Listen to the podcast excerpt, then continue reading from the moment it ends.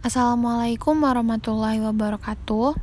Nah, kali ini aku mau ngejelasin tentang apa aja sih pengaruh kolonial dalam aspek politik, sosial, budaya, ekonomi, dan pendidikan.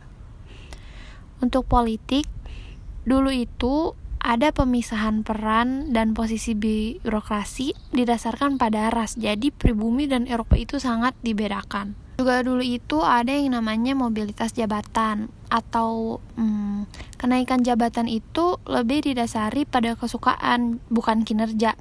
Jadi kalau misalnya kamu mau jadi salah satu orang penting itu ya gimana caranya biar kamu disukai sama para pejabat-pejabat itu.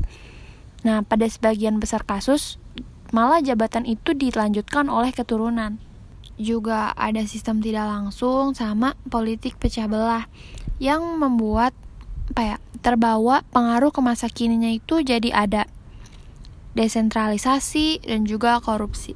Nah, kalau untuk pengaruh dalam hal sosial, jadi dulu itu terjadi beberapa pengelompokan kelas sosial di masa di masa penjajahan. Um, paling tinggi itu kelas Eropa, lalu kelas Asia Timur, baru paling bawah itu pribumi. Pengaruh yang masih terbawanya tuh kayak cara berpakaian yang jadi penggunaan jas dan topi-topi di acara-acara terus juga gaya hidup yang sebenarnya harusnya nggak gitu contohnya kayak pejabat harus kaya terus juga interioritas atau rasa rendah diri saat berhadapan dengan ras kulit putih. Yang ini masih sering banget terjadi kayak hmm, eh itu tuh ada bule tuh ayo kita foto. Padahal kan kita ini sama aja ya mau warna kulitnya apa mau dari mana aja gitu. Dan juga cara berpikir yang mengedepankan rasionalitas.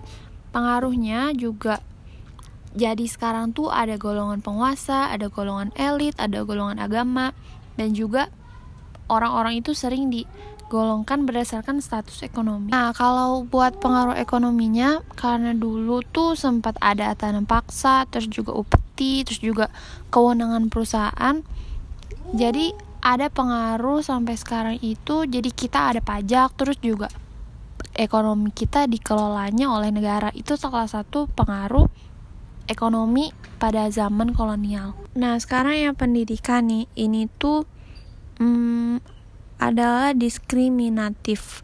Jadi dari dulu itu, dari pas zaman kolonial itu ada perbedaan besar, perbedaan pelakuan antara murid Belanda dan pribumi.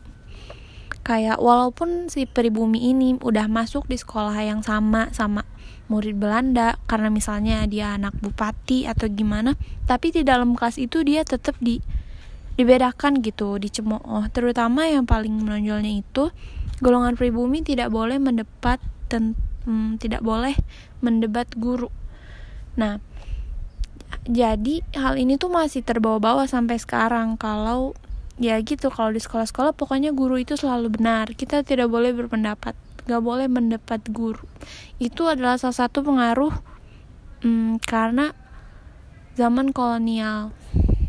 Nah mungkin itu aja. Wassalamualaikum warahmatullahi wabarakatuh